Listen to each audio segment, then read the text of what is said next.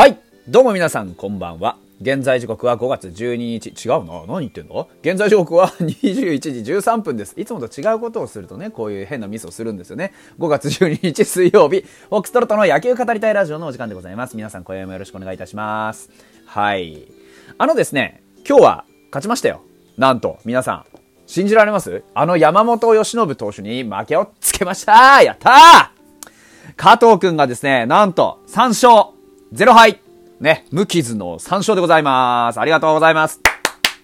まあね、あのー試合自体は最後にね、本当に胃の痛くなるゲームだったんですけど、マジビビりましたよね、本当いや、あのね、正直、初球投げた球は高めだったんですけど、なんかね、そこまで悪くないようには見えてたんです。ただね、決して良くはねえなっていう。うん。で、実際良くなかったんですよ、あんまりね。ただ、あのー解説のね、ラジオの解説が新谷博さん、僕の敬愛する新谷博さんだったんですけど、新谷博さん曰く、あの、このままね、あの、ぐだぐだっとやられるような球は投げてないけど、えー、苦労はするねと。ね、あの、まだランナー出る前にね、言ってたんで、まあ本当にその通りになって、もうって感じだったんですけど。あのやはりね、杉浦のいいところっていうのは、ストレートで空振りが取れるというところだったんですけど、あの、今日の杉浦はとにかくストレートで空振りが取れなかった。腕が振り切れてないと言ってましたね。まだ多分、あのーまあ、体が戻ってないというかね、やはりこう、初めてのね、抑え、短い回の連投ってことですから、まあ、あの今シーズンはね、抑え、守護神を、あの、任せられて、非常にこう、苦労したというかね、あの、ところがあるんじゃないかなと思います。ですから、やはりね、えーここはコンディションを見ながら、コツコツと起用していくことになるのかなとは思うんですけど、まあ、かといってね、えー登板間隔を彼の場合はいじれないわけですから、とにかくね、えーまあ、やり方をね、うまいやり方を見つけてもらうに越したことはないかなというふうに思います。で、今日ね、あの、ロドリゲス師匠が7試合、8試合目？今日8試合目だったのかな？にしてですね、初めての失点をしました。いやー、本当にここまでよくやってくれてますよね。初めてですよ、初めて。あのー、ね、なんであんなとこでホームラン打たれるんだって思うかもしれないし、あの、加藤を投げさせておけばって思うかもしれないんですけど、逆ですよね。これ本当に逆で、あの、何のために中継ぎ抑えを整備してるかって言ったら、こういう試合を勝ち切るために中継ぎ抑えってのがいるんですから、あの、当然関東とかね、えーすればまあいいですよ。でも今、うちのその中継ぎの状態って、あの、正直な話、体力的な不足があるわけじゃないんですよ。で、勝ちパも、今日見りゃ分かりますけど、堀君、それからロドロドリゲス、えー杉浦と、勝ちパはちゃんと生きてるし、なんだったら体力的には全然問題がないんですよ。であれば、使ってあげないと逆に、あのーまあ、悪くなるとは言いません。悪くなるとは言いませんが、あの使ってあげる理由の方がでかいです。うん。加藤だったら打てなかったかって言われても分からないじゃないですか。そんなものって。でも、目先が変わることによって、あの、打てることもあるし、目先が変わらないことによって、打たれることもあるし、だから、こんなのは結果論でしかないわけですよね。うん。ですから僕は加藤君の系統って全然ありだと思いましたし、ね、ロドリゲスのここまでの投球への信頼感、それから堀君への信頼感、杉浦への信頼感を考えたら、こういう僅差の展開こそ、やはり、えー、盤石のね、勝ちパターンを使っていって、初めて方程式と化すんだと思うので、これはね、あの今日の本当に山本対加藤っていう投げ合いもそうですけど、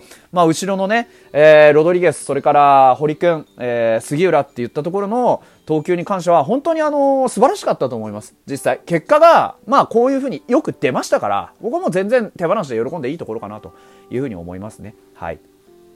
で、あのー打線の方なんですけど、やはりね、好投手、ね、山本由伸が相手ですから、そんなね、バカみたいに点は絶対取れないんですよ。で、さっき新谷さんの話もしましたけれども、新谷さんが言うには僕もツイートもしましたね。あのー山本由伸、球はもう間違いないと。あのーどの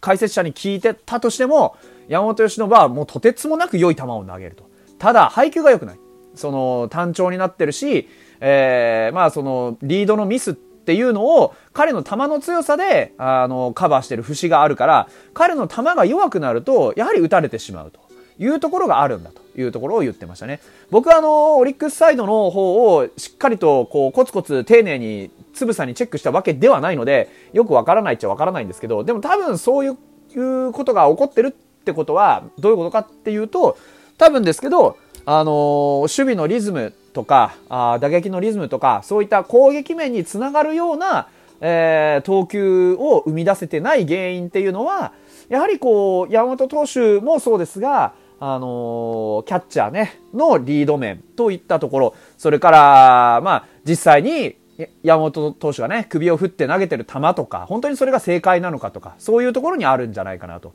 まあ、あのー、別に敵型の敗因を分析するわけじゃないですけど、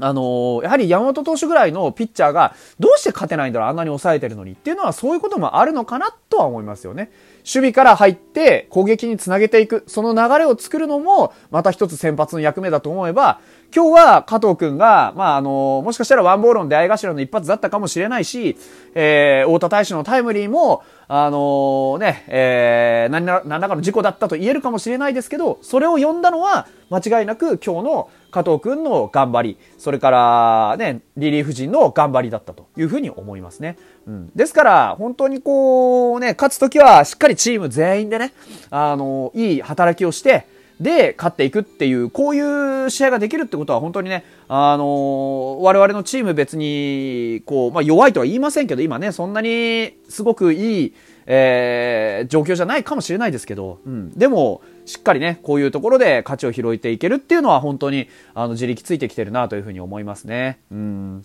で、やっぱり、今日は言っとかなきゃいけないのはワンボーロンですよね。ワンボーロン素晴らしいですよね。あの、ホームランもそうなんですが、とにかくツーベースが出るのが、なんて言ったらいいんですか？あのやはりね、一で、その、最初のホームランは、高めのね、えー、直球、ふわっと浮いてきたところを、もう逃さず完璧に仕留めてるんですよ。で、あれがすごいのが、大きな振りじゃなくて、コンパクトな振りなんですよ。で、ただ、コンパクトなんですけど、あの、前に大きい振りをしてるんですね。これ本当にすごいなと思って、あのー、ツーベースもそうだったんですが、あの、引きつけないです。引きつけすぎずに、自分の捉えたら一番飛ぶところで彼はボールを捉えることができている。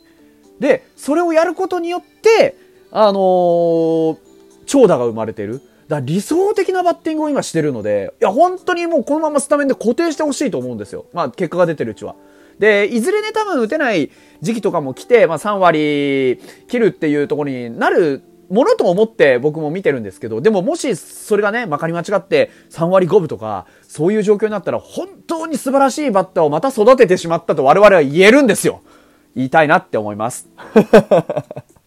ねえ、本当に。はい。で、えっ、ー、と、昨日のね、えー、うちに届いていたお便り、最後にね、紹介したいなというふうに思います。えー、これは匿名さんですね。えっ、ー、と、ラジオトークの方にいただきました。フォックトロさん、こんばんは、こんばんは。えー、11日の鎌ヶ谷の練習で、姫野くんがブルペンで投げていました。野手がブルペンで投げることってあるんですか？まさかの投手転向とか。いやー、これがね、僕ちょっと実は調べたんですけど、よくわかんなくて、ただあのーなんですか、野手が、あちょっとこう、おふざけじゃないですけど、まあ気分転換とか、まあ遊びの一環とかで、そういう風に入ったりする。あと体の使い方の練習とか、リリースの練習とか、そういうことで、えー、ブルペンに入ったりっていうことはままあるみたいですよ。うん。そこまで珍しいかって言われるとそうでもないみたい。ただ、あの、本格的にブルペンで投げてたんだとしたら、ちょっと、もしかしたらそういう動きがあるのかなと思うんですけど、なんか別に騒がれてもないし、なんかの練習の一環だったんじゃないかな、というふうには思いますが、どうなんでしょうかね。わからないですね。うん。まあ、ただ別に姫野くんも、そんななんかね、あの、若いんで、何でもちょっと試してみる？みたいな感覚で、そういう、まあ、遊びじゃないですけど、あのー、まあ、てん、なんだろうな、うん、まあ、練習をね、すること自体は別に悪いことじゃないのかなとも思いますね。うん。まあ、あの、何事もないといいんですがっていう言い方はちょっとおかしいかなとは思うんですけれども。はい。えー、次は、アライグマさんです。えー、こちらもラジオトークにいただきました。えっ、ー、と、おはようございますと。えー、昨日は金子選手の先発はとかくなぜ宮城が打てないのかわからないピッチャーですねと。僕も言ってた通り、あの、宮城がね、あの、いい理由っていうのは自信から来てるものだよと。球が、あの、いい悪いじゃないんだよっていうところね、えー、です。で、折のダブル山よりね、山岡山本のね、より華やかさや若さがない感あるけど逆に叩かれないという地味ゆえの利点はあるように思いますね。なるほどね。キャラクターの違いですね。はい。えー、吉田と違うとこだと。それはね、確かにそうですね。うん。あの、とにかくハウスは打てないに尽きる。今日はなんとかしてくれることを願っています。というところで、今日もね、めちゃくちゃ打てなかったわけじゃ、あ、打てたわけじゃないんですが、あなんとか、なんとかすることができました。というところでございました。はい。えーとですね、あとは、誰かいたかなあとね、もう一つ実は、あの、お便りが届いているんですが、ちょっと紹介しきれるかな？えー、こちら質問箱です。はじめまして、これからラジオ配信を始めてみたいと思っているのですが、機材とか何を使われていますか？オーディオインターフェースとは使われていますか ?BGM とはどうやってかけているのでしょうか？というところでいただきました。ざっと、あの、簡単、僕本当に簡単なんで言っていきますね。録音は iPad です。で、iPad に付属の、普通の付属のあのライトニングケーブルから引っ張るイヤホンしか使ってません。えー、これ音楽は僕、パソコンから、あのー、スピーカーで流して、それをこのイヤホンが拾っているという形式です。あのー、オーディオインターフェース等は使っていません。で、少なくともこのラジオトークというアプリにおいては、そういう細かい、あの、ものが必要ないというのと、もう一つ、えー、皆さんがわかるかどうかわからない、ご存知かどうかわかんないですが、iPhone とか iPad っていうのは、こと特にあのー、まあ、こういう配信とか、あの、映像とか音声とか、そういうことに関しては、あの、下手に、あの、安い機材とか、そこら辺の適当な機材拾ってくるよりも、よっぽどいい、あのものを搭載しているので、そのまま使うだけで、それなりのものはきちんと仕上がります。